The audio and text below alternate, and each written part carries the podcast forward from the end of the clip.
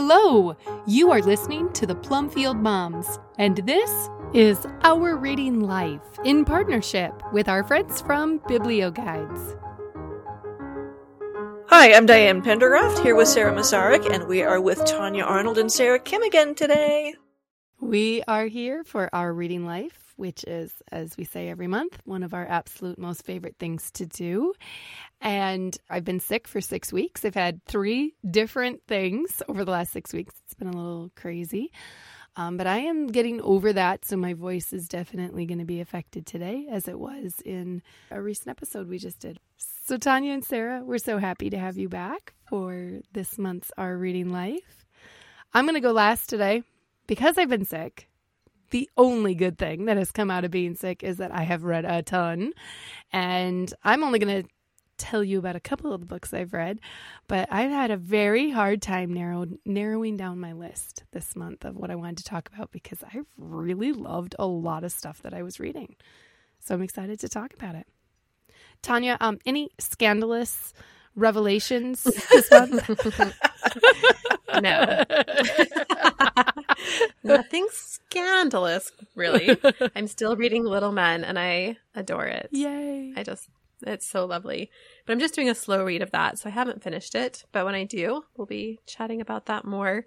I did a, quite a bit of reading this uh, last month as well. And as I'm looking at the books that I've read and the ones I want to chat about, I realized that they were nothing that I picked, chose of myself. Wow. Rather, they were all informed by Plumfield moms. Ah, yay! what? Weird. yeah, I was like, huh. So I, I do want to hit on a couple of things, but just lightly because Yes. I'm going to come back later. So one idea that I want to come back maybe next month for Mhm. is to talk about my love of time travel books. Oh, oh, oh. Sorry, because that's what I'm reading right you- now that I'm is that so excited about. yes, I just and I didn't know you were reading time travel books too. How fun! Well, you, you you'll be happy when I share with you because I got the audible of Sun Slower, Sun Faster. oh, yeah. I'm going to say that really slowly I know, I- for our members because you kept saying it to me and I kept saying, What is the title of the book? so it's Sun Slower, Mhm. Sun, as in like, The you know, sun the in sun the in the sky. Mhm. faster. Mhm. So I got the audible of that and I've been slow listening to it. And it was at one point reprinted by Bethlehem Books Right. and the audible was done by them. Yes. And it's just fascinating. And it's basically these children and they go back in time to in different times Yes, throughout history in England. So it's English history. and they go back further each time. hmm hmm And I'm learning so much, and it's such an engaging story. I'm not done, but what it made me think of is I thought, well, why do I love time travel, especially historical time Mhm. travel books, so much? And when did that first happen? And I don't know because we always talk about Disney. Why is Disney a thing? I don't know. But did you guys, do you guys remember? I know this was being shown when I was young, but it was probably uh, made in like the 60s, but it was a Connecticut Yankee in King Arthur's Court, and it was a kind of a remake. Jack is reading that right now because he loves Mark Twain so much. Okay. So Disney made a movie of it, and I remember loving it as a kid. And I, I can't recall if I've actually read the Mark Twain version or not. Mhm. And I was doing some research as to what, like, when did time travel first kind of become a thing? And in that particular story, it's not that he time travels, but I think in Mark Twain's version, I think he gets like a knock on the head. Yeah, and it, it magically So- but then- appears there. Yeah. hmm But it's one of the earliest ones where you have a storyline like that. And anyway, so I love them. I think we should talk more about them. I just think they're so fun when you have a modern person going into another time period. So I'm going to come back next month, hopefully, and finish up telling you how much I love that story. Oh, but because But when, when then- I'm talking, we're going to talk about time travel today. Because Are we going to come back oh to it? yeah, we are. Okay, so this is going to be a theme for us for a while So really exciting. And that one is on Biblio Guides. Great. Because because you added we want people to know about Yeah. that. hmm And because it's a book that you guys have you reviewed it? Yes. hmm Okay, yeah. Then I was adding a book to Biblio Guides called The School That Escaped the Nazis. Mm. Diane, didn't you review that one Yes. too? She Yeah. did. yes. And I needed to get some more information on it. and my library had it, my local library. So I got it and I was, you know, working on adding the data and I thought, well, I'll just start the first page and just just gonna see what this is about. Famous last words And of any reader. I know. I think I started on a Saturday and I finished it Sunday night. I think I went to church and read the rest of the day and I tried to eat some That's food. heavy. And I loved it. It is heavy, but I think this is a great book for moms. Mm. And the reason why is that the educational philosophy in it so captured me. And I Mm. read this just a few weeks before we were getting ready to start school. And I was thinking a lot about school Mm. and what it was going to look like and adjustments that I was feeling like I needed to make, but just having the faith to step into those changes, which is a lot less structured than, I mean, I just love structure. so, um, but I have a child that really needs a lot more freedom and autonomy and Mm. it needs to be less rigid. And I just like checklists and like, here's what we're going to do and get it done. So what I loved about this story is there's, there's this woman and she basically she decided to be an educator but in the early 20th century so in the early 1900s she came to the us and she got some education she got a bachelor's in education and she was working towards and i think she got a master's and then was- was working towards a phd something like that Mm. and then world war one broke out Mhm. and because she was german she was german and jewish Mm. There was a lot of especially Mhm. anti-german sentiment in the us and she wasn't able to finish that phd Right. she ends up going back to Germany and her family talks about starting a school and because of the connections they have and because of the skills of the family they they have land. Her husband or not her husband her brother builds a school. And kind of in Europe throughout Europe and like in England and in the US there's been a lot of new ideas about education. And she was quite progressive at the time she reminds me a little bit of Charlotte Mason honestly Sure. and it talks a lot about some of the ideas she was reading and so Or Louisa May Alcott. she or Louisa May Alcott, yes. Mhm. So like a lot of it's tied into that. So if you like Charlotte Mason, Mhm. if you've um maybe even I think Maria Montessori, Mhm. just some of those ideas that were happening, I think you would really, really love her story. Mm. So what happens is she reads Mein Kampf, and this isn't about 1931. So she basically through World War One, she eventually makes it back to Germany, and she's helping rebuild. She's doing all kinds of service and humanitarian work. The family recognizes that we should we should start this school for Jewish children, and then she reads Mein Kampf, Mm. and she completely sees the writing on the wall Yeah. and recognizes she will not be able to have the school with the philosophy that she sees if Hitler comes to power. Mm. And and just as things are swirling in Germany, Mhm. she's becoming unsettled. And so I think she was kind of a visionary too because I think a lot of people kept trying to say this is going to die down. Yeah. This is going to settle down. Hitler's crazy. Who would Like elect no him? one's listening to him. Right. Who would elect him, right? So Mhm. what happens and she had 70 children at the school Mm. at this point and some teachers. So basically, what happens is that she is able to go to England, do fundraising, find land, find a building, and basically sneak those children out of Germany to England with the parents' permission, right? This is like a boarding school. Right, right, right. She wasn't kidnapping them. she wasn't kidnapping them, but but she also had to be really quiet and on the down low to like tell the parents what she was doing and, And have them say yes, this is this is wise Yeah. and why. At the same time, not having anyone report her Right. as to what she was doing. Right. So she gets over there and the school that she builds, it's all about the arts. It's music Mm. and art and poetry.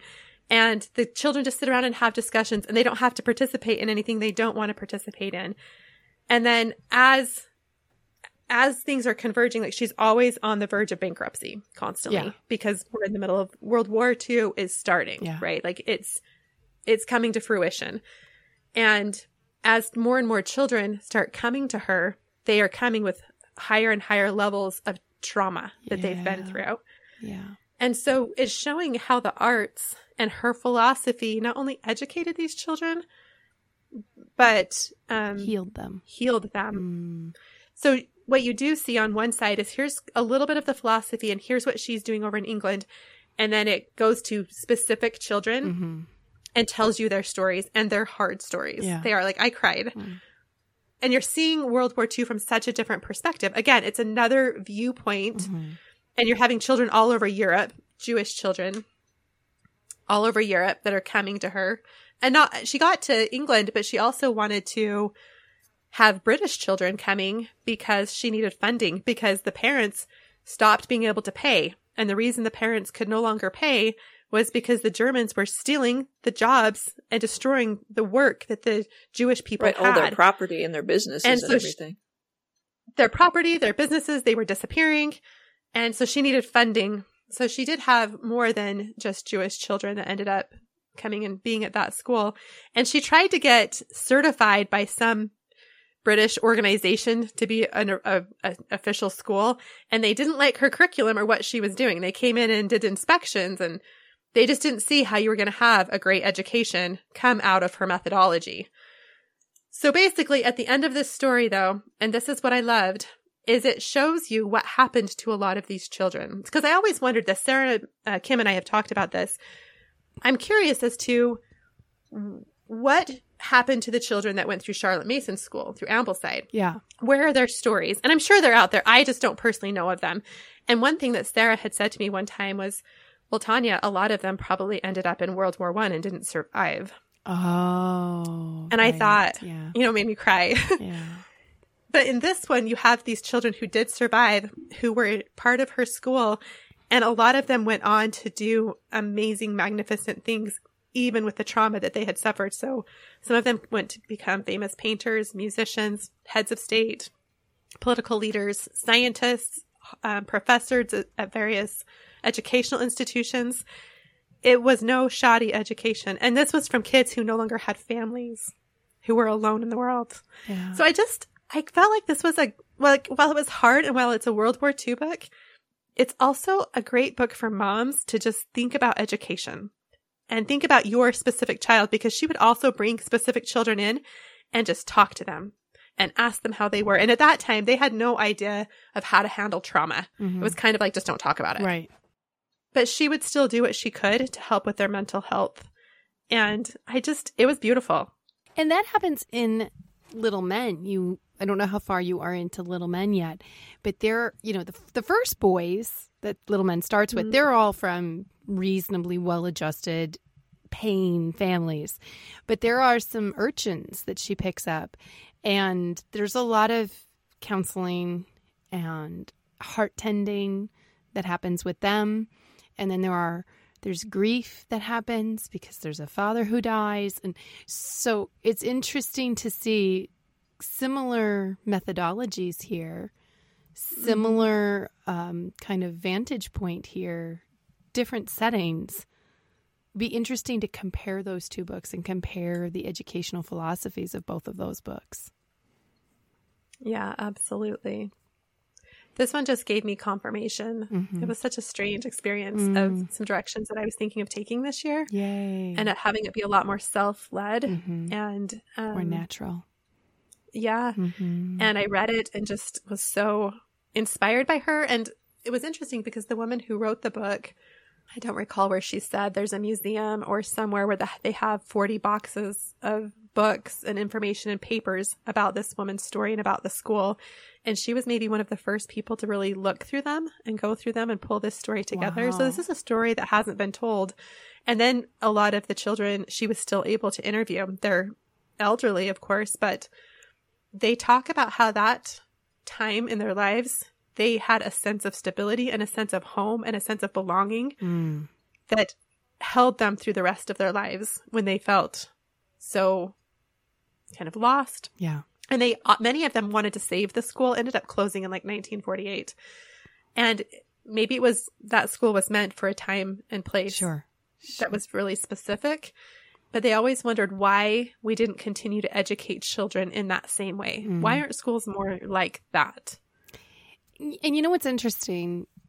Piggybacking on that idea or following that idea through, Greg and I have been talking a lot about how active the kids are in our lending library, my kids, my own children. And how one of the funny things is that we make stacks of books that we're either repairing or covering or cataloging, and how books go missing because Jack just keeps squirreling them away and sitting down and reading them, etc. And the books that Jack is most drawn towards are World War One and World War Two books. And the vast majority of my patrons above a certain age, same thing. Once they get to about 10 years old, my patrons are fixated on World War One and World War Two.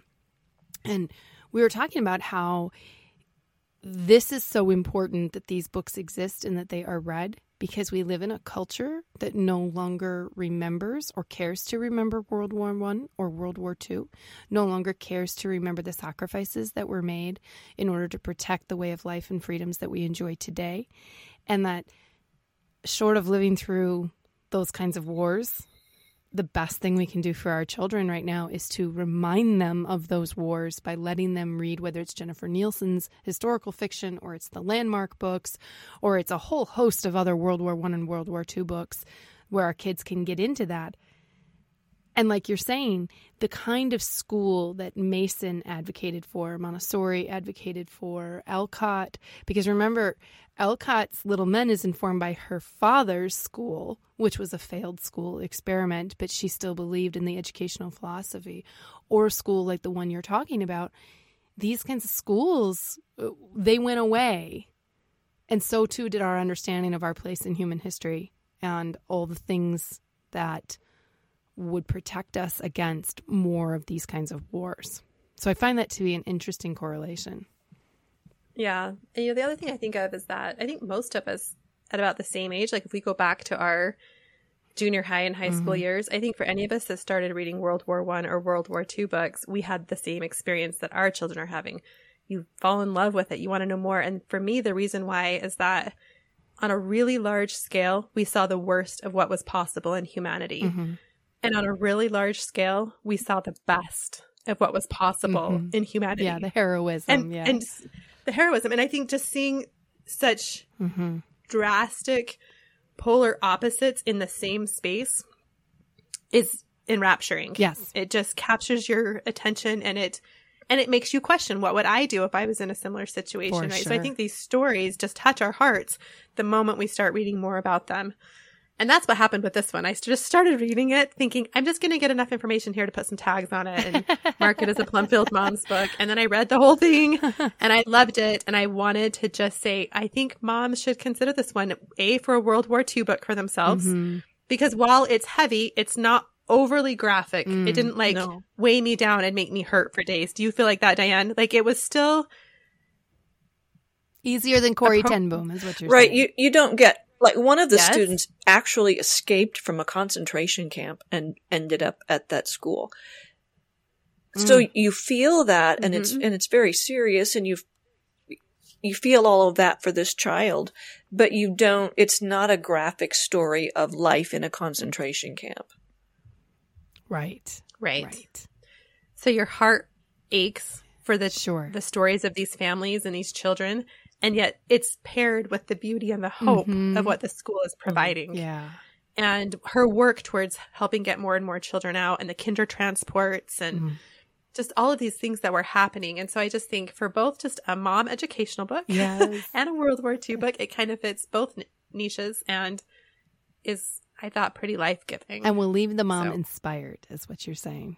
Yes. Mm-hmm. Not mm-hmm. spent. And also, I think uh, maybe confident. Mm-hmm. I feel like sometimes what we need as moms is we need more confirmations to follow our hearts and our inspiration. It's great to go out and learn all the educational philosophies and then start deciding which philosophy you're going to use and how education is going to look in your home and what your home culture is going to look like. But sometimes you want to read stories that help you further identify that or further mm-hmm. clarify that for yourself or give you further confirmation of okay, yes, I'm on the right track when you start to question, when the world makes you start to question, yes. what you want is ways to get really solid confirmation. And this was a confirmation where you saw real world examples and real world results. Yes. That's that's beautiful. And I loved that. That's beautiful. Yeah. Yay. okay, so I loved it. Thanks, oh, Diane. I would not have even known about it if you guys had not read it, reviewed it, and said, put this on Biblioguides. so yay. Um, and then I'm just going to quickly, and I think we can come back to this later, but I finished the Jennifer Nielsen World War One book, Lines of uh, Courage. Uh, so did I this month. okay, so we'll come back mm. to that. I have all kinds of thoughts. Um, yes, and so, and then I had a bunch more that I read, but I just wanted to kind of hit on those. Yay. I'm so glad that you drew our attention to Jennifer Nielsen Diane and I are going to do some Me stuff too. with some Jennifer Nielsen books in the future. So we're oh, I'm very impressed with her, and uh, I very much enjoyed. I, I, it's so funny. I have Rescue on my shelf, and we were just looking at that yesterday. And Greta's like, "Mom, you you haven't read this one yet. You've like read all of them." like, I know. I got a little sidetracked this this month. I, I had a lot of a lot of things to read. Sarah, what about you? What have you been reading? I mean, you were world traveler this month. Yeah, I was traveling for about half of the month. But I actually have a couple of war stories that I was reading also. Wow. The first one it actually takes place at the beginning of the Korean War. Oh. And it's called In the Tunnel by Julie Lee. And it's her second book about the Korean War. The first one um, was called Brother's Keeper. Mm. And this one, uh, like Gary Schmidt, has a little bit of overlap mm. with a couple of the characters. They knew each other.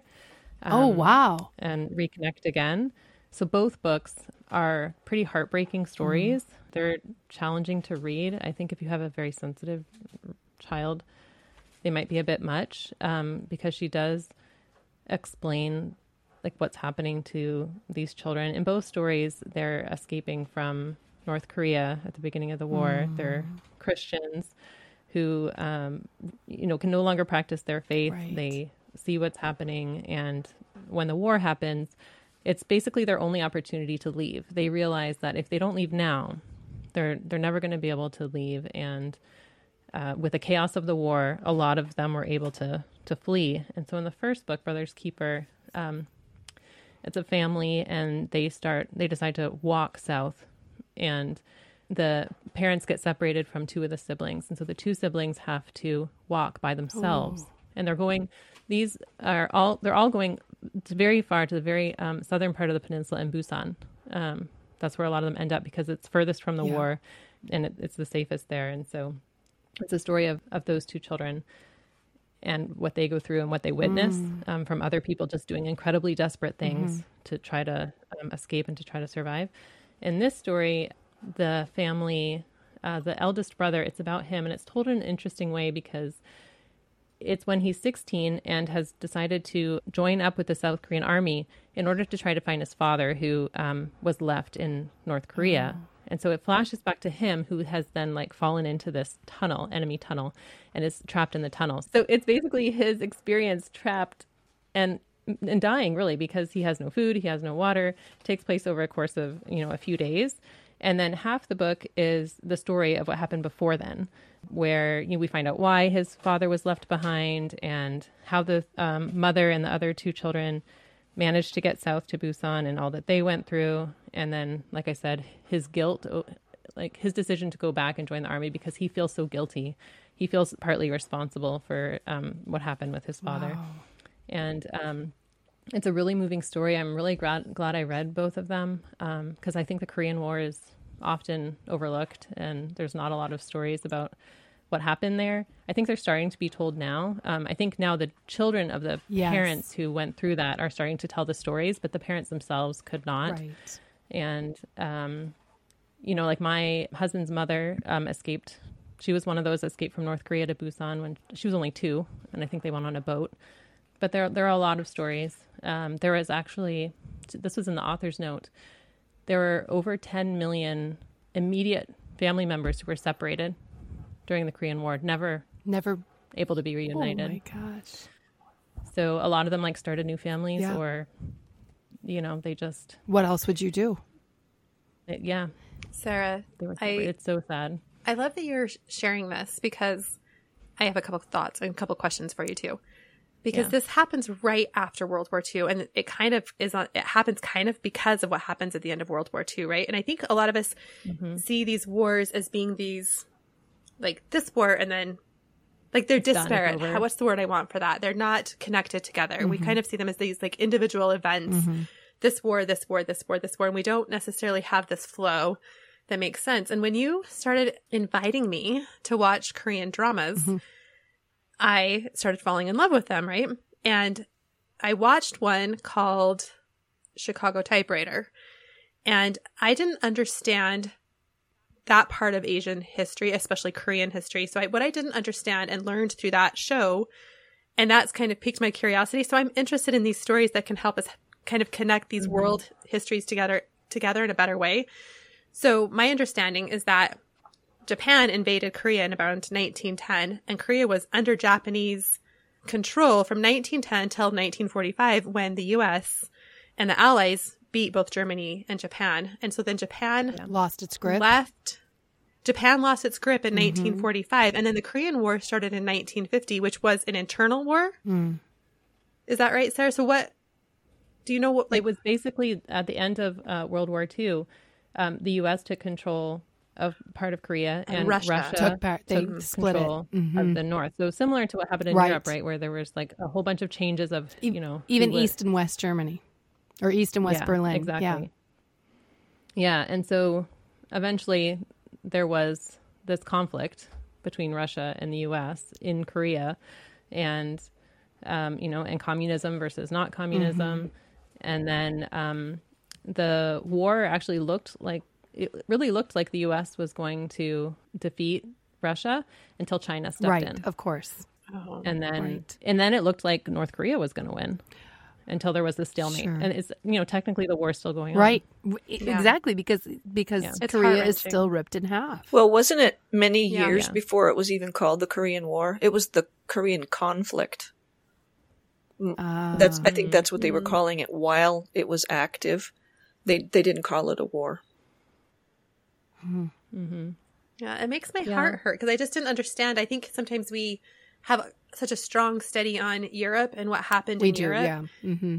Right? right? And um, so sometimes we fail to understand that some the whole Pacific theater as, had a whole and and it was as tragic like oh, what happened in absolutely Korea. In fact, what happened in Korea between 1910 and 1945 like I watched that show and came back to Sarah and said, okay, like it's making me want to cry. This is really bad. I didn't even realize or understand that the Japanese were trying to wipe out Korean culture, completely eliminate Korean culture.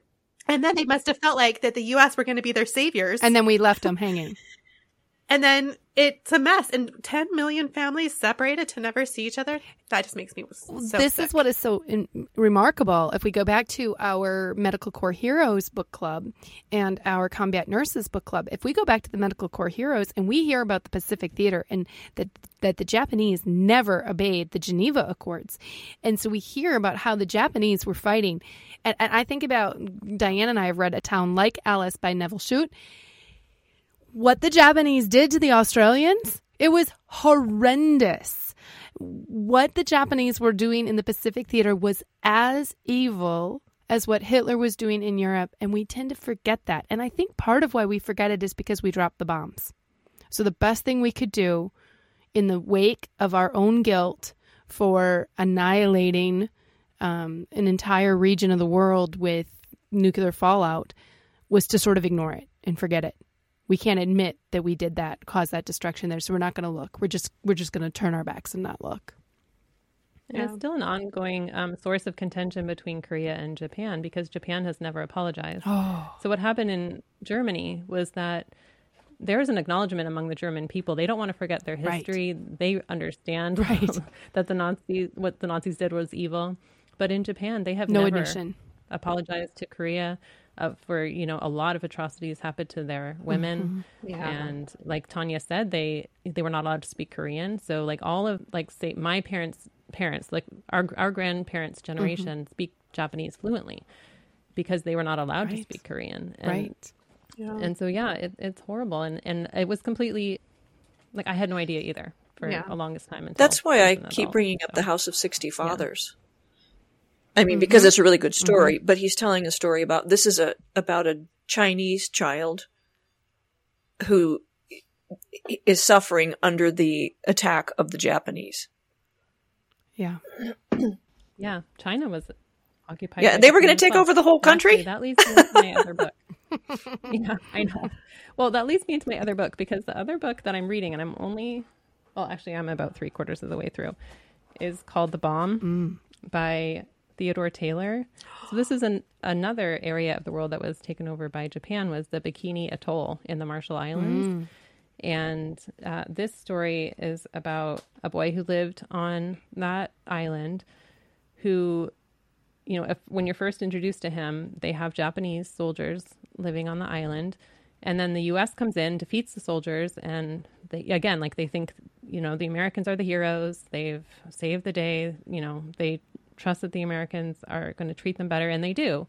And then um, there's a decision made after the war, after World War II, after the bombing in Japan, mm-hmm. that they need to test these atomic bombs further to prevent.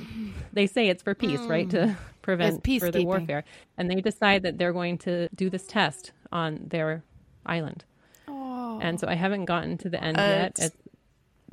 But we know the bomb goes off. Um, yeah. You know, they tell the people living there that they are going to be able to go back in a few years. No, but it's and this boy who's like twelve is, you know, like he understands that that's not going to be the case, right. and he's doing what he can to stop it. But you know, I, you know, re going into the story that he's not able to, and so it's just another heartbreaking story of again, like there are these consequences, long, long consequences term. to these wars.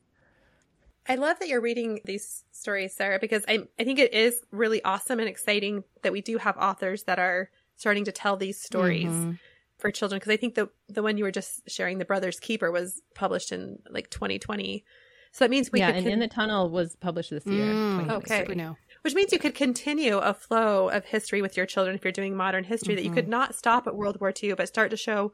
Sometimes we just forget post World War. Right. What were the ramifications? This is why I love the arc in Rowan Farm. Even, I, absolutely, because yes. it's a post World War story that shows you the ramifications that were in Germany, which is they were starving and it was hard and when you start to see how that then affects the world we're living in today, like we got where we are today because of these events. Right. Like the world dynamics are this way because of these world events. Well, and it just starts to help you connect it in your brain. I did want to say the author of the bomb um, was a deck officer aboard the Navy ship that landed at the atoll when they started like doing all their tests. And like they had already identified this was the atoll that they were going to bomb. And so they start like blowing up the coral and like measuring wow. the depths and all this stuff. He was aboard that ship. Wow. And he just could not get this story out of his head oh. and had to write this book. So this is a different author but it's an author that we've all come to know and love. And it's not korea it's vietnam but it's interesting to me because it's that's still that flowing of history that current of history gary d schmidt has a book called trouble which I wouldn't recommend to just anybody. And it's fascinating. We did review it on our site. It's fascinating because it's set in New England, but it features the families from Cambodia who were evac'd out, basically. But to hear their harrowing journey and the horrific torture that they went through. And so it's that that whole region and the the great tragedy that has happened in that region since World War II, the devastation that has happened to families, how they've been ripped apart, how they've been tortured and abused. Um, so, trouble, if you're kind of in a mood for to understand a little bit more about that region and the conflicts there, trouble is a very, very interesting, tragic, but heroic and beautiful book as well. I love that. And you know what? I just had this memory come back. At one point, Sarah and I were doing a deep dive into Linda Sue Park, and I read uh, probably all of her books. Mm-hmm. I think I did, or 90% of them. And one of them that would probably be a great read to read either before Sarah's recommendations or along with or after is the one called When My Name Was Keoko. Oh. So it's about the resistance or during mm that time period before World War II and kind of ending in World War II mm-hmm. when Korea was under Japanese control. And it's told through the eyes of this little girl who had to change her name to a Japanese name. Mm. So it was mm. When My Name Was Keoko. That wasn't her name. Mm and it's it just gives you such a beautiful not beautiful right i mean it's a beautiful story mm-hmm. it's a powerful story mm-hmm. it's a mm-hmm. Harrowing story mm-hmm. but it just gives you a good scope of what that was like and then right i think it ends with the end of world war ii mm. so then it would lead right into like right. sarah's next stories right. yeah but it was so good and it's for young adults yeah i would say these are probably good for 13 14 old enough to handle the heaviness of the theme. Mm-hmm. Yeah. All right, Diane. What have you been reading this month? Well, we have to tell people that you might not have been reading a lot because we can see, nobody else can see, that you have a wall of bookcases behind you now that are filled with gorgeous books. Well, that's true. I'm getting ready to get my library ready to get ready. But I was at least home. So, right. so I did do more reading than the last couple of times when I had to kind of say, um, I don't really know what to add to this conversation.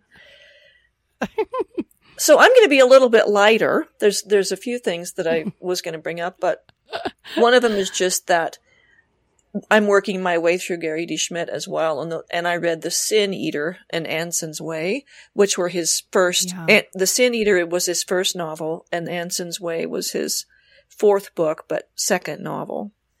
And mm-hmm. I have reviewed both of those, so we don't have to go all over that. But um, one comment about those is that with both of them, I think if I had read either one of those first, I yeah. probably wouldn't have gone on they're okay right, stories, right? But th- but they're not yeah. really all that special. When I go back and read yes. them now, I can see how his pattern was developing, but the characters aren't really as memorable uh, as we have with Holling and and Doug and and the other ones in those books. Mm-hmm. Um, so. Uh, and I appreciated a lot after Sarah brought up last time the interview that she listened to with Gary D. Schmidt. I went and listened to that a mm. couple of times and took notes because there's a lot in there to keep in mind when we are reading through all of his books and watching for what his goals are and where he came from. I just, I think it's fascinating to have a living author like that that we're working through and be able to hear him say what he was up to and go, oh, yes. oh, okay, that makes sense. Mm-hmm. Or, yes. hmm, I just don't see that. Yeah. But mostly I do see that. What is your take that he was ultimately pretty successful, right? Yeah.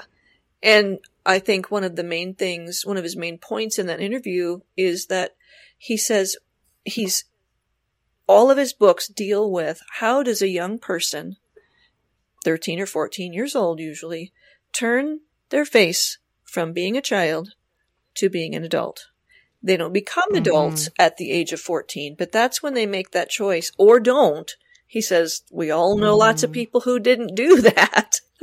but they just never grew up. yeah. When and how do they make that choice to turn toward adulthood? And he says it's when each of those makes a decision to act because they believe something and not because their mm-hmm. parents believe something or someone else told them to believe it. And so you can see that mm-hmm. in all of his books. And it's interesting because in all the books you and I have read, and between the two of us, we've read about ten Gary D. Schmidt books. We we've read a we've got we've covered a lot of his ground.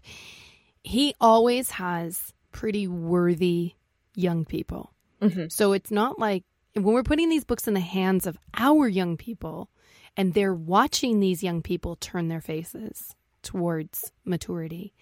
We're not putting them in the hands of reckless kids who are going to lead our kids astray. I think that's one of the reasons why I like him so much. Our kids are safe in his hands. Yes, that that's a good way to put it.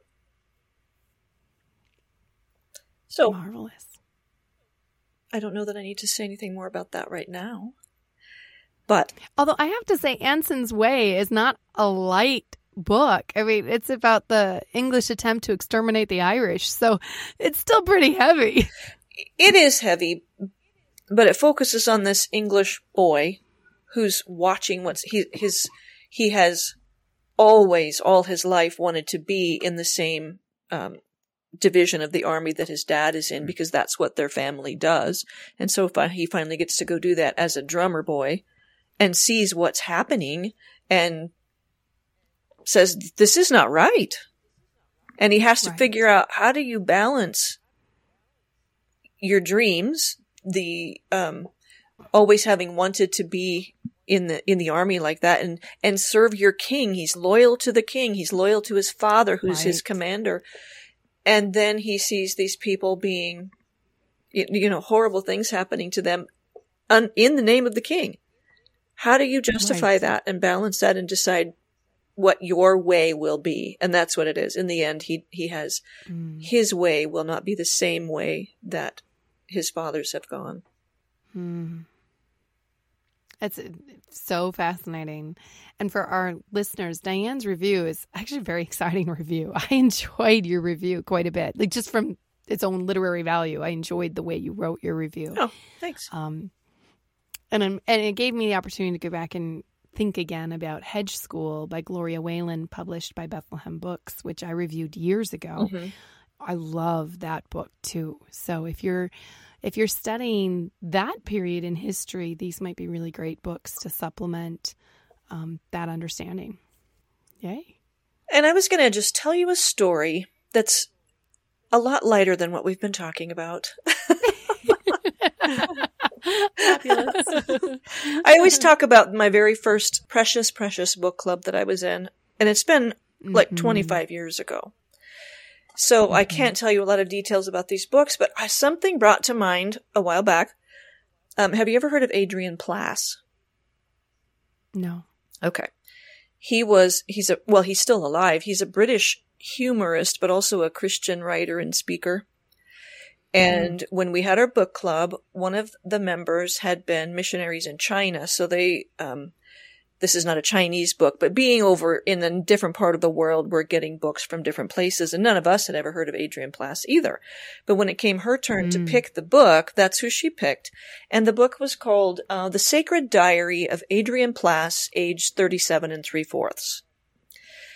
And so it's just his humorous account it's not really him, but it is him. You know, it's not a, it's not really mm-hmm. an autobiography, but things that he's taken from life about just the struggles of trying to be a Christian and looking at how Christians are supposed to look and act.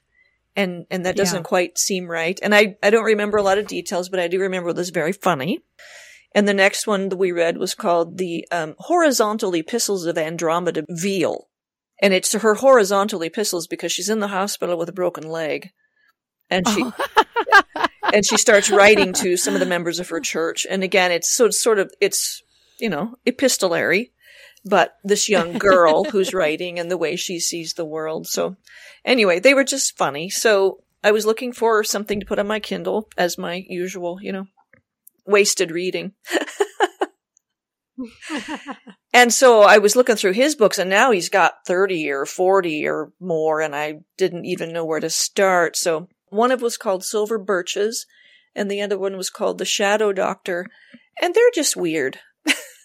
they're they're not funny and and I don't know whether I enjoyed them or not, but just strange experiences. The Silver Birches was about a guy who had recently lost his wife and an old friend of hers gets a whole bunch of their really old friends together from like high school youth group and they mm. spend the weekend together and they're all working through their traumas and things and i kind of got to the end and went oh okay. That was interesting. Oh that doesn't sound very exciting. No and the other one was about a guy who just the shadow doctor goes around meeting people and helping them through emotional traumas and things so I'm not rec- Yeah, that's not as good as what I'm No, reading. I'm not recommending those two books. I'm just saying that that was kind of the rabbit trail that I went on thinking back to these books that I read 25 years ago and they were so funny. So if you should decide to read Adrian Plass, start with Adrian Plass, age 37 and three quarters. and then maybe stop there just to be safe. yeah, what you're saying is from what you recall, his writing hasn't aged like his older works. Like go with the earlier works and call it good. Ignore some of the later works. Yeah, maybe. it's just a different style and flavor than what we are typically drawn to. And they're not bad stories. They're just not something I needed. Um, mm. But anyway, that that was just my wasted Kindle at night reading for this month. There was one other thing. We had mentioned sometime in some discussion, I don't even know where we were, but um, Tanya had brought up Bedknobs and Broomsticks and the oh, um, yeah. Disney movie, which I vaguely remember liking because it combines the people with the animation. And there, right. I remember like some undersea sequence that was kind of cool. And then my other memory of it is when I was in sixth grade, we moved in right in the middle of the school year, and that had never happened to me before. It was very traumatic. Mm. Oh, and yeah. the teacher in my new school was reading that book, and I thought, oh, well, this will be fun because I had seen that movie and it's obviously going to be as fun as the movie. And she mispronounced anemone. She called oh. them sea anemones. And I just thought, oh my gosh, I'm in the oh, middle no. of idiots. My teacher doesn't even know that word. oh no. and it did not help the rest oh, of my, oh, my, school year, and I couldn't remember the story at all. But I acquired oh, that no. book recently and was reading it just to see what I thought of it. And I can't remember how it compares to the Disney movie because I don't have enough details of the movie yet. But I was really unimpressed. I was very yeah. sad. Really? Yeah.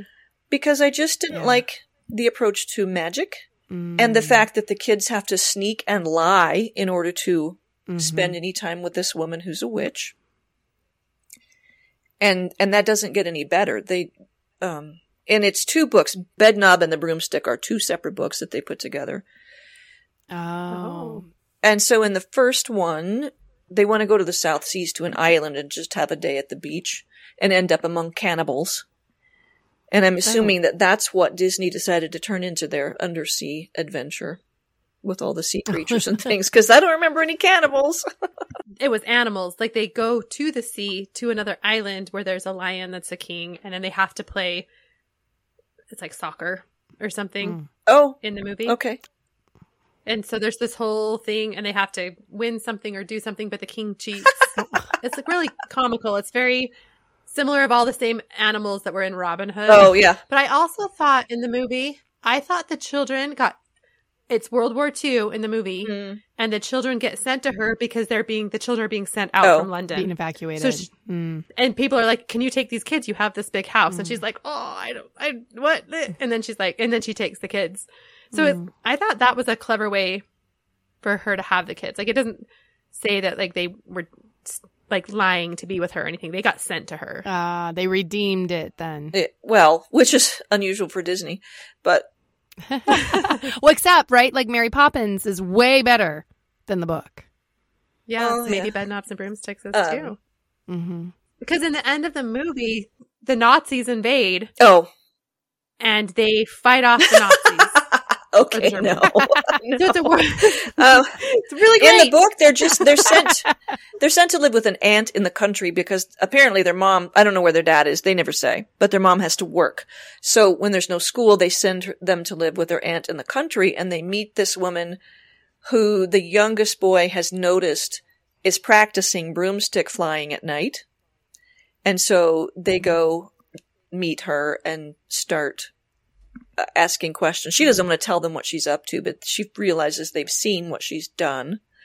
And they, mm. they sort of bribe her into giving them the bed knob because she's worried. She's sitting there going, mm, what should I do to you to keep you from telling people that I'm a witch? And they're going, oh, wait, wait, wait, we won't tell.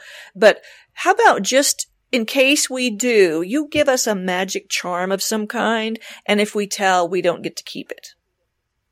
So that's how they get the bed knob. And then they have to figure out. This is nothing like Okay, so. They shouldn't even have named him the well, same thing. There's a bed There's a bed knob. Yeah, and so in the second one, though, in the second half, there's time travel. See how everything comes full it circle? Yeah, it does. So they go back into oh, it's 1666 because the kids know that the London fire is about to happen, and uh, mm they meet a guy who's a sorcerer. And he's been trained by a sorcerer who tells him, I gotta tell you before you take over the business, that magic isn't really real. It's all just, you know, like some of the stories of Merlin where he wasn't really a magician. He was just smart enough to manipulate people and make them think that he was doing certain things. So this guy doesn't believe in magic, but people do, so he's kind of always on the edge of like being caught and burned at the stake or something. Oh. And then, um, so the kids go back and meet him. They bring him back to the present because something. and he meets the witch and, and she can really do certain things because her magic is real. And then, so the kids go to take him back and some and he gets caught and the witch has to rescue him and in the end the kids go home and she goes and marries him and goes back to the 1600s. I figured it out. Okay. I have I I know the answers to these problems that we're having right now. So, in the movie, there is a gentleman mm-hmm. who is a street magician mm-hmm. and he can't do real magic. Mm-hmm. And she does have to save him when they go down under the sea and they're having the battle with the lion and he has to win something, blah, blah, blah, yada, yada, yada. And they do end up falling in love and getting married. But you know who it is? It's the actor who played the dad in Mary Poppins. Uh-huh. Mm-hmm. And so I think the reason why Mary Poppins and Bedknobs and Broomsticks is better, both of them, than the books is because he was in them. Uh, right. Well, no, he he actually is That's a very story. compelling actor. He really. is. No, he, he is, is, But for some reason, he's in both movie adaptations of two crappy books. Wonder if he, but maybe he was part of the. Are clearly better. Maybe he was one of Disney's right hands for rewriting stuff. Maybe so, because I might because when we watched it, we watched it within the last year or something just for fun, and my kids were like, "Oh, hey, it's the dad from mm. Mary Poppins." But so so like there's elements from the story, but clearly it's completely rewritten. Yeah. Can I just say, of all the beautiful children's literature that's out there, why would we waste our time on this? And then take something and complete yeah, and just no. twist it and wring out certain things that are Disney, Disney, uh, the things that they use over and over yeah. again. Yeah. And, yeah. um, but also of all the things you could adapt into a movie, like if you're going to spend millions of dollars adapting something into a movie, like there's a lot of great stories. You would think there. so. Mm-hmm. I don't know mm-hmm. how they pick. And it's Mary Norton, you know, she, who wrote either. The Borrowers. I remember liking that. Yeah, no, but but oh. see, I'm a big fan of the first book of the Borrowers, mm-hmm. and I oh, you know me, I never went on. uh huh. Well, let me tell you, one is good, and I banished the others, so I, I got rid of all the others. They get weird, they get boring, they get well, sassy. I was really bored. I boring. Did I say boring? They're really okay, boring. because I was bored with Bedknobs and Broomsticks and had a hard time finishing it. I had to mm-hmm. pace myself through it to find out maybe I'm missing something. But it was kind of like Mm-mm. blah blah blah magic, blah blah blah sneak around, blah blah blah lie to your parents. Um, yeah. oh golly, really yeah. bad situation. Ta-da, we get out. oh. Okay, so just so we can clarify, according to Wikipedia, okay. is that she had a book called The Magic Bed Knob in 1944. Okay, yes. Then one called Bonfires and Broomsticks in 1947. And then so then, then there was an omnibus edition that they called Bed, Knob and broomsticks. broomsticks. Or actually it's just Bed Knob and Broomsticks. Right, it is. I think we all put the S well, the movie has the S. Well, I think the movie did. Yeah. Yeah. Oh, the movie did. Okay. Oh yes. Yeah. Yes. Mm-hmm. So interesting. Mm. That's interesting that it's an omnibus. Well, for yeah. for the team. Thanks yeah. for reading it so we don't have to. That's great. I do. I take them for the team and I waste my reading at night. we are a full service uh, book reviewing site, friends. We're going to read the stuff you don't want to. well, or that you're curious about and you think, is it worth my right, time? Yes. No, no it's I, not. But that's what I really had to know because of the vague, vague memories I had of the movie and the book. And you know Disney didn't take the book and make it straight what did no. they do and how well did they do and maybe it really was a better book because there no. is no there are no nazis well, there's there's no war going on it's just stuff interesting that war made it very interesting because they bring all of they go into this castle and if you remember, they bring all the armor oh, to life to uh-huh, to fight uh-huh. the Nazis, oh, and then the armor all goes. So she awakens it. Do you remember this? And so it's all these, like Mickey Mouse armor with no too, right? Like animating yes, all the stuff. Yes, yes. it's oh, yeah. So. And I think let's not forget that it's Angela right. Lansbury, mm. and I think many of us, right? We we love, love we her. love Murder so, She Wrote. A hundred percent, so much, and pretty much any character she did, even if the movie wasn't good she was good. Yes. Absolutely. She was always good. All, and she, yes. A hundred percent. Which is, I think, I don't even know that any of us would really love the movie Bedknobs and Broomsticks, except that she is so good. Charming. And the actor, I don't know his name, yeah. he, he's also really good. Yeah. So it's just, and then it's a World War II story. So there you go. So, so the magic is being used in this good way to help the allies fight evil. well, it's too bad Mary Norton yes, didn't think brilliant. of that. And and really, the the witch in the book is not very good at it. But she's not either. Angela oh, okay. isn't either. She like makes things happen. Like she runs a spell and then it goes all awry and the kids are like, "Oh, like you're not really a she's not I think that's the little boy that makes comments like she's not good, right? so it's kind of funny and humorous and it doesn't take itself like too seriously. And in the end of this one she saves the guy. He's actually tied to the stake and they're getting ready to set the fire and she sends the you think that she has flown her broom in to try to cut to get his ropes loose so he, he can get away. But turns out that she was guiding, she had put something on it that would look like it was a robe, I think, just an empty robe on the broom and she's guiding it. And they don't find out till later that she wasn't actually on it. So that was a pretty amazing trick, but that's about all she can do. And it's not, it isn't funny. It just happens. Mm. Yeah. So I kept mm-hmm. waiting for the good Weird. part. Mm, was one. And it never mm-hmm. got there. Mm. well, now we yeah. Know. So I wish I could bring you something encouraging, but don't That's read okay. Adrian Plass. Don't read Bedknob and Broomstick. And uh... so Diane is really wasting her time right now. but I'm saving yours. No, re- no, reading is ever a waste. yeah, right. No reading is ever a waste because now we've all learned. Yes. And You're welcome. yes, I just can't help being a teacher. Thank you. All right, so then let's talk about something that's worth reading, shall we? Because I, yes, thank you, Sarah. Because awesome. of course, yes. Sorry. so, um, I'm I read literally I read like 15 books in the last month, so I'm I'm not going to overwhelm you with all those details, but I will say since we're speaking of witches and witches who are not actually witches who don't actually aren't actually able to do any real magic, I did read Ann Rinaldi's A Break with Charity, which is about mm-hmm. the Salem witch trials. Mm-hmm. I think it would be a wonderful companion book to put next to Shirley Jackson's The Witchcraft of Salem Village landmark book.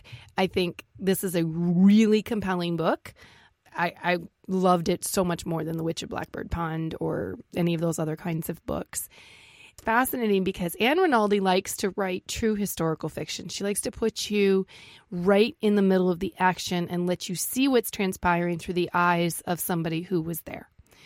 And she really did not feel like she could do that with the actual girls who were the accusers. Mm-hmm. She just didn't feel like any of them were sympathetic characters.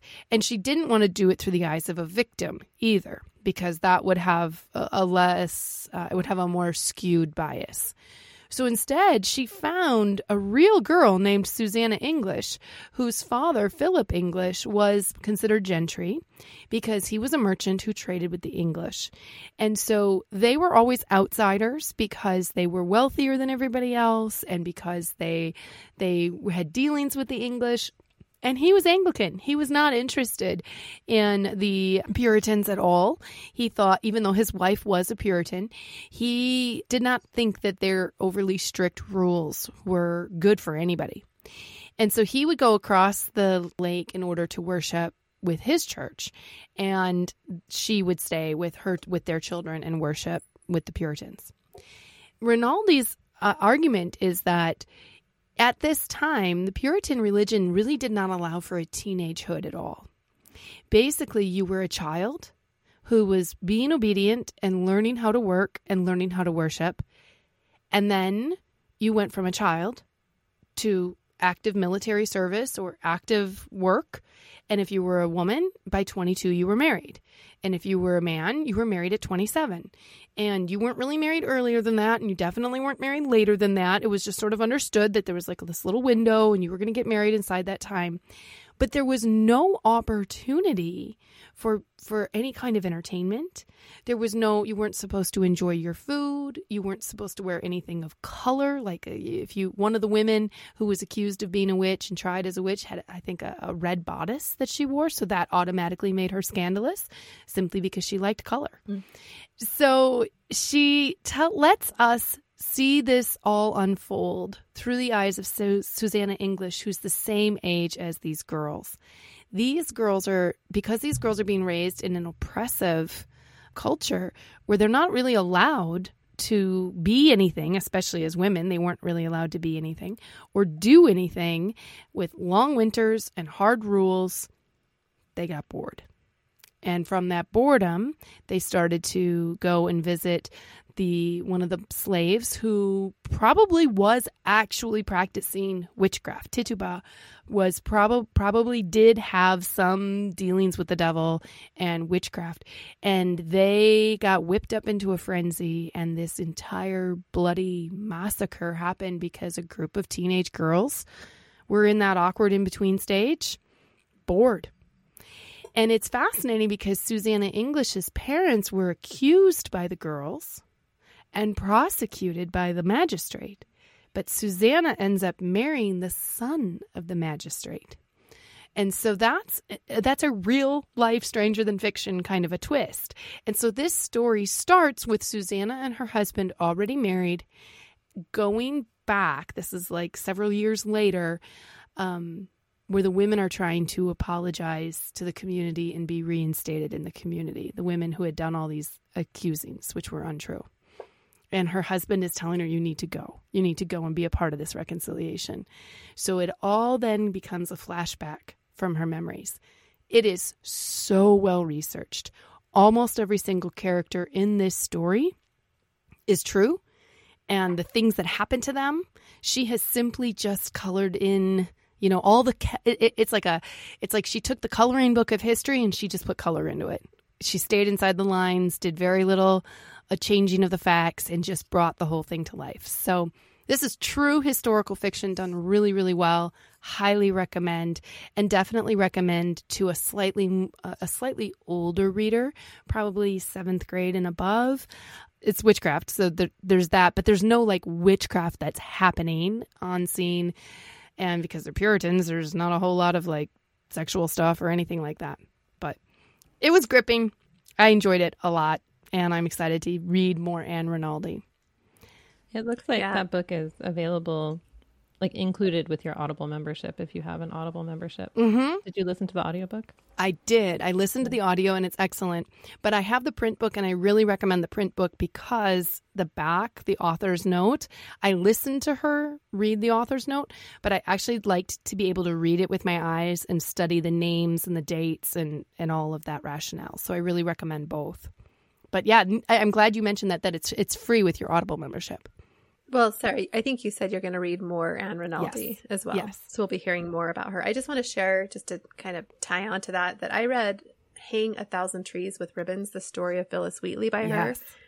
And the same thing, mm. everything you just said, it's well researched. There's not a lot known about Phillis Wheatley. And so the, the author's note tells you exactly what she did and why she did it and um, kind of the background reasons. But it so opened up that story for me and it was mm. so well mm. written. I just I loved it so much. So I've been wanting to read more of her since that was the only one that I have read so far, but I highly recommend it. And again, a little older, 13, yeah. 14 and above, but yeah. Still, the storytelling is excellent. So compelling. And and she mm-hmm. has a little bit of a modern bias perhaps in her writing. I, I I kind of read sort of a modern feminist kind of like energy in it. But I, I don't think that that changes at all what was happening. I think her subjects appealed to her because of those kinds of things.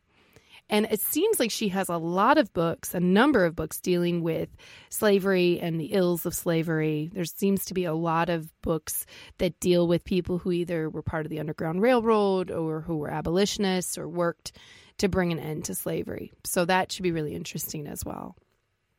Yeah, absolutely. So that was a very compelling book I read. I recommend it. And I think it's historically just really interesting. And so I think it, it could really be a benefit to moms. And like Sarah said, because it's included in your Audible membership, it's pretty low risk if that's one you wanted to try on for size.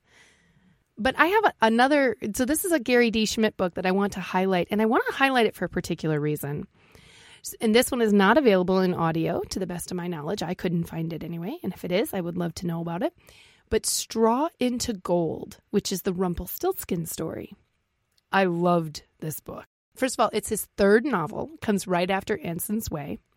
And you are beginning now to see in this book what we will see in things like the Wednesday Wars. You're seeing that young boys who are 12 years old ish, 12 or 13 ish, who are needing to make choices, who are out in their own, out in the world on their own.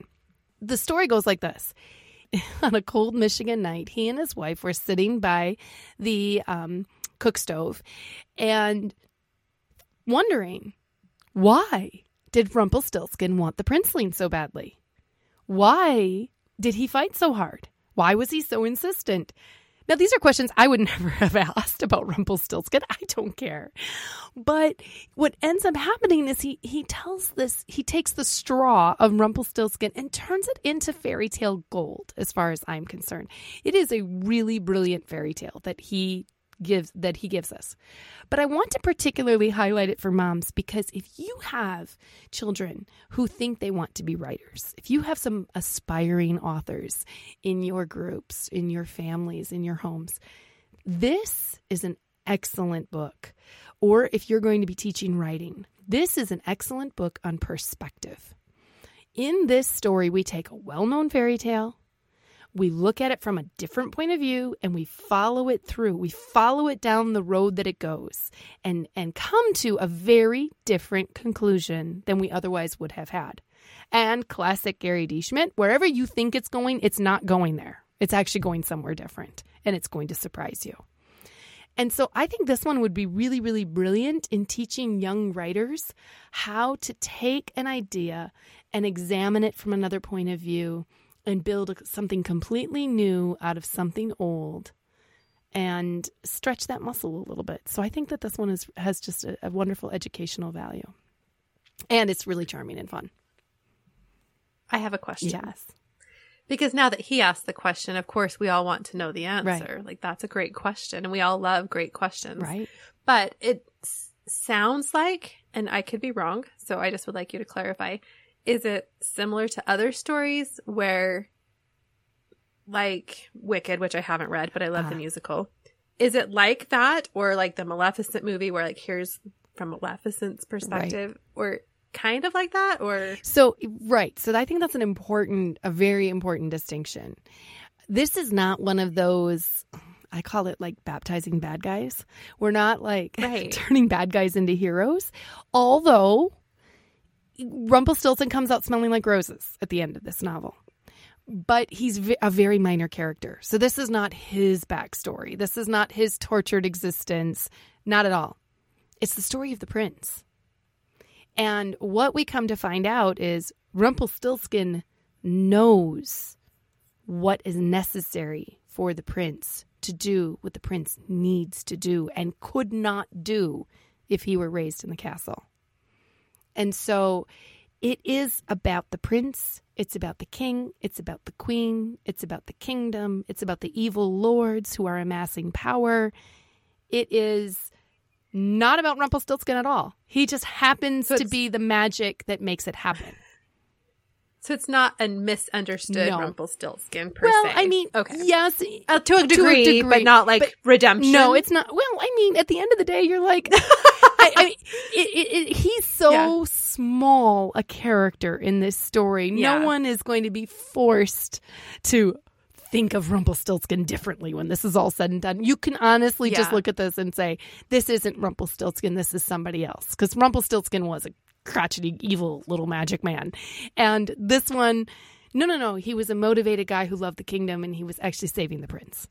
So it, Interesting. but but who he is is really not that relevant. Yes, he has a part to play in all of this. No, none of this could have happened were it not for him.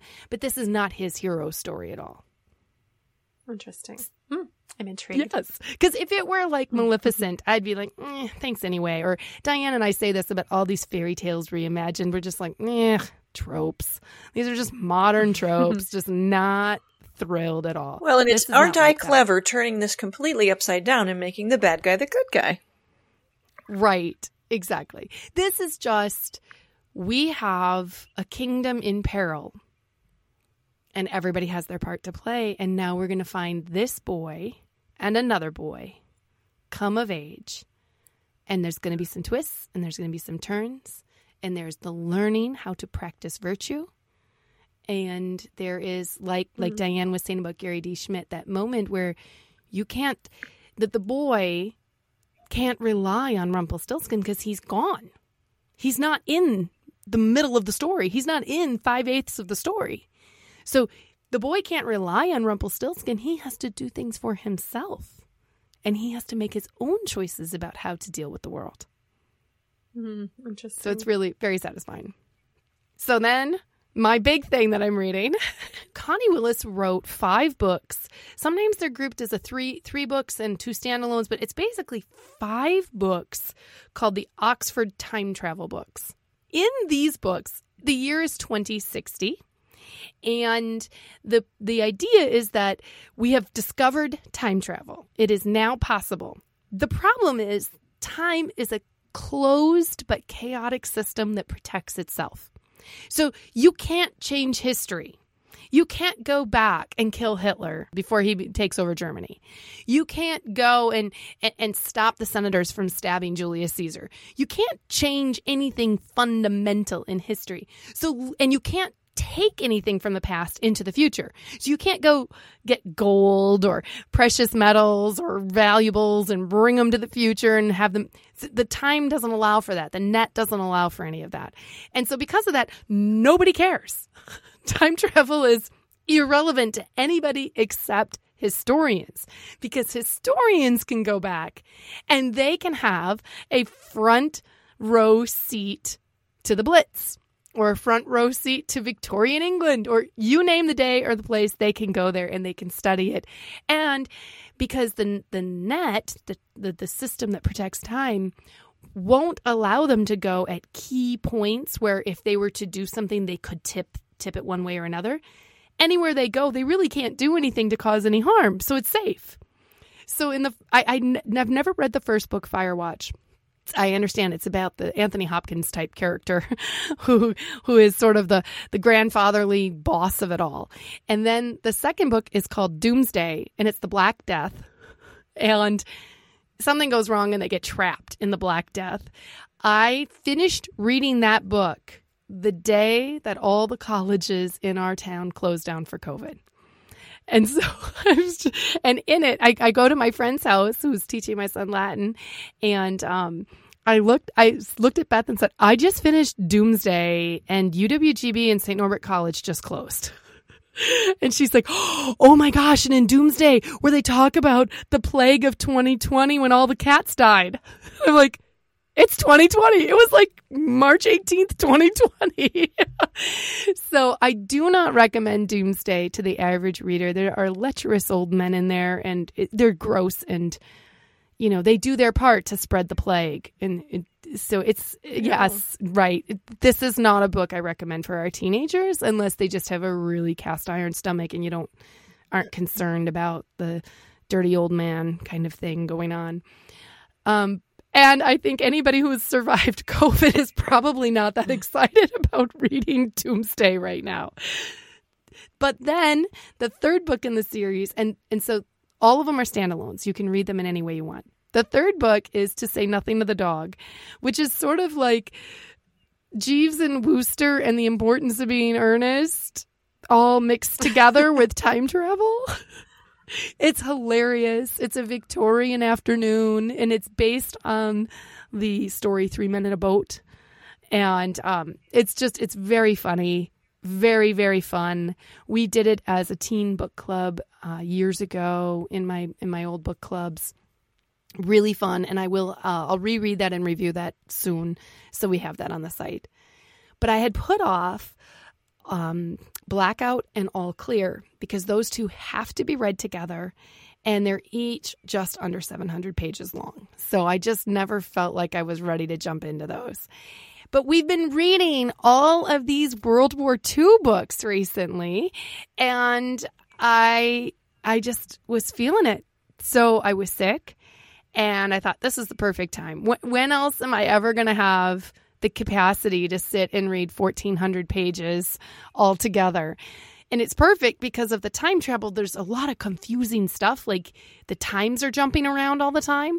And so I thought, that's perfect. I've got a fever. this is the it's timey wimey. Yeah, timey wimey. Exactly. This is very Doctor Who.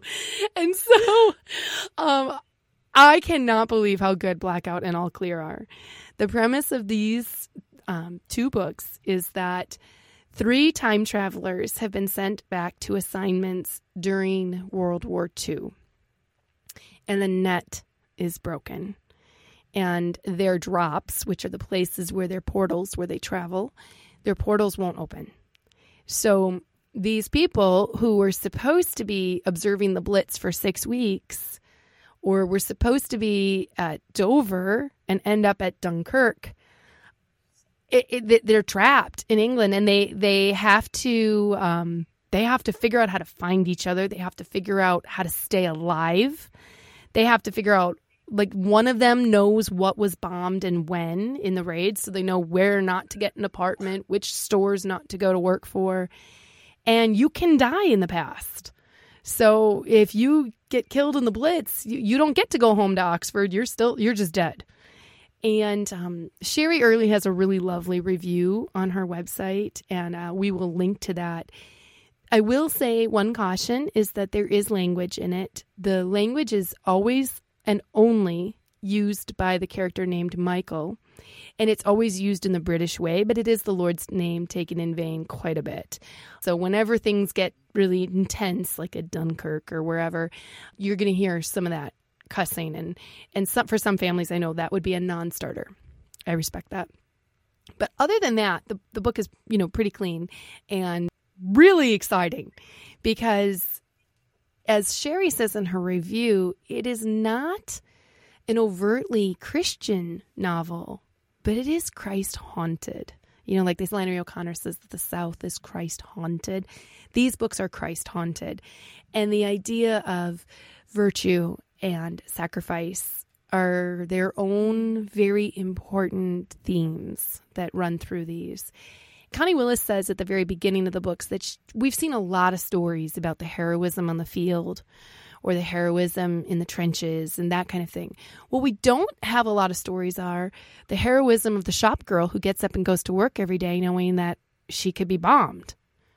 The heroism of the land girl who goes and goes to work every day or the heroism of the all the people that are doing all the normal everyday things or taking care of other people's kids because they've been evacuated and they get the measles and you're under quarantine for 4 months while everybody at the house gets measles and so I'm not making this sound very exciting, but it is very exciting. You are.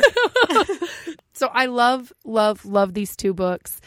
I was telling Sherry I was reading them and I think she dropped everything to reread them, which we're talking again 1400 pages. So she must really love them if she's going right back in. I, I could see rereading these every couple of years, and I definitely would hand them to my high school students.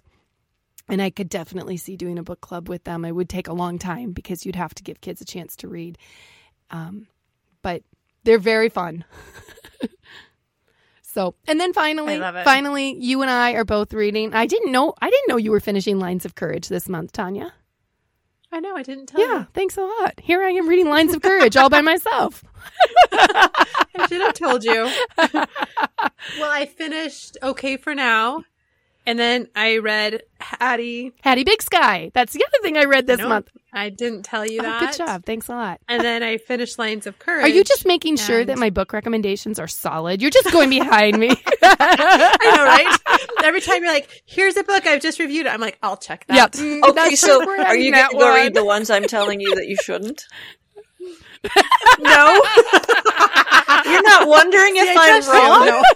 she trusts you, Diane. She just doesn't trust me. Well, I will probably read Bedknob and Broomstick. Oh, Why? well, because I want to know for myself. I want to be able to come back and say, okay, Diane. Yeah. Like, yes. You're the person who needs to look at the car accident, right? Well, I no. See, that's the funny thing. And we were talking though about comparing it to the movie you know, what does Disney typically yeah. do to a book? And every once in a while it's better. well, and I think we were also talking about what makes a book worthy enough that someone says, I have an idea, let's make mm-hmm. that a movie. Yes. And yes. so then we want to know, well, what's the original source that caused that inspiration? And then sometimes we found like with 101 Dalmatians, the original source material was amazing, Amazing. and totally worthy of Yes. Just, you know the inspiration to say that, that could be adapted in some way. Right. So we would we hope that the other source materials are as worthy, and we're curious. We just we want to know. Uh, but I So also it's that curiosity factor. and I do appreciate if it's a bad book, I appreciate that they said this could have been a really good idea. Let's fix it. I mean, I think that's cool too. Yeah. Yeah, I'm. I just the whole idea that bed knobs and broomsticks was not set during World War II is mind-boggling to me right now. So that's strange. But also because UAs are constantly reading and reviewing, Yes. and I'm constantly adding them to BiblioGuides, then I'm like, and I usually go and find it at the library if it's a modern book, which there's been quite a few We've been going that more way. modern Yeah. books, Mhm. right? So I'm constantly at my library picking them up, and then I open it up, and I'm like, I'm just going to read a page or two, and then it's the domino effect. We're not One sorry. thing leads to another, and Hattie, We're not. I know. See, so I read Hattie Big Sky, and I checked out Hattie Ever After. We can talk about that next time, and then I finished Lines of Courage. Maybe we have a whole episode or something on Jennifer Nielsen or something. Yes. Yes. So I think Lines of Courage is way too important and too big a discussion to have today. So we'll come back to that one. We do have it reviewed on our website, but when Diane gets a hold of a copy, that's when we're going to actually want to do a book club for that one at some point. It, it but I'll just tell the readers very quickly that it's about five children, five teenagers during World War 1 and you get five different perspectives. Russian farm boy, um, Austro Hungarian Jewish boy, German girl, French girl, and English girl who's working on the ambulance trains. So it's just a really, really interesting landscape, and you're getting the perspective of all these different nations and why they're in the war and what these kids think about that. And I do have to say, I learned things I did not know about World War One. I. I did. I was actually my husband and I take an evening hike every day, and I was telling him, "Have you? Did you know this?" Or Mhm. there was two specific things, and I said, "Did you know this?" And he was like, "I didn't." And, and he reads a ton too, and I said, "And how about this?" And he said, "I didn't know that either." So we had a whole World War One discussion based off of this middle grade reader book. It was so fascinating and so good. And I just want to also say that this one isn't as heavy as some of the other Right. books we've talked about today. You can do this with um, 12-year-olds. some younger readers, 12 year olds, 11, 12 year olds. Yeah. Absolutely. I mean, always depending on the child, but it's, um, again, gruesome. you're aware of what's happening, but it's not graphic. Mhm. Yeah. Yeah, it's way more hopeful. So hopeful and so beautiful. Mhm. It, this one highlights the parts of humanity that rise Yes. in times of distress. the best Mhm. of each of these nations. Each of these children are an ambassador for the best of their nation, which I loved. yes. Me too. I wanted to mention a couple more things that Gary D. Schmidt said, and it, it was an interview and Yeah. it was part of a talk that he was giving to writers. Because I think that he articulated something that makes a, a couple of things that make up the way we judge these books when we're trying to decide is this a good book?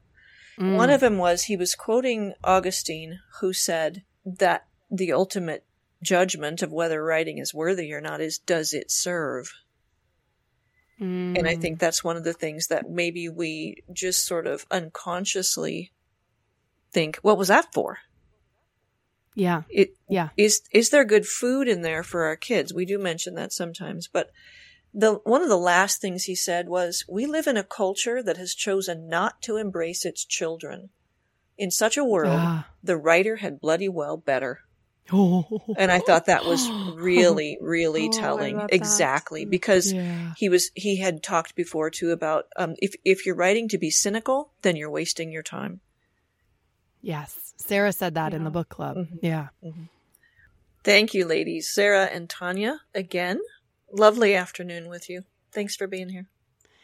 Yeah. Thank you for, as always, doing great damage to my to be read pile. and thank thank you, Diane, for reading things I don't have to read. I appreciate that. You're welcome, all of you. You're all welcome. Friends, we so enjoy having you come alongside us and read with us and listen in. We really appreciate you listening in today, and we would love to be able to chat with you. So feel free to find us on social media and comment there. Um, but we specifically would like to invite you into the BiblioGuides online community. It's a mighty network, it's totally free. You are most welcome, and we would love to chat with you there. So, friends, thanks for being here, and until next time.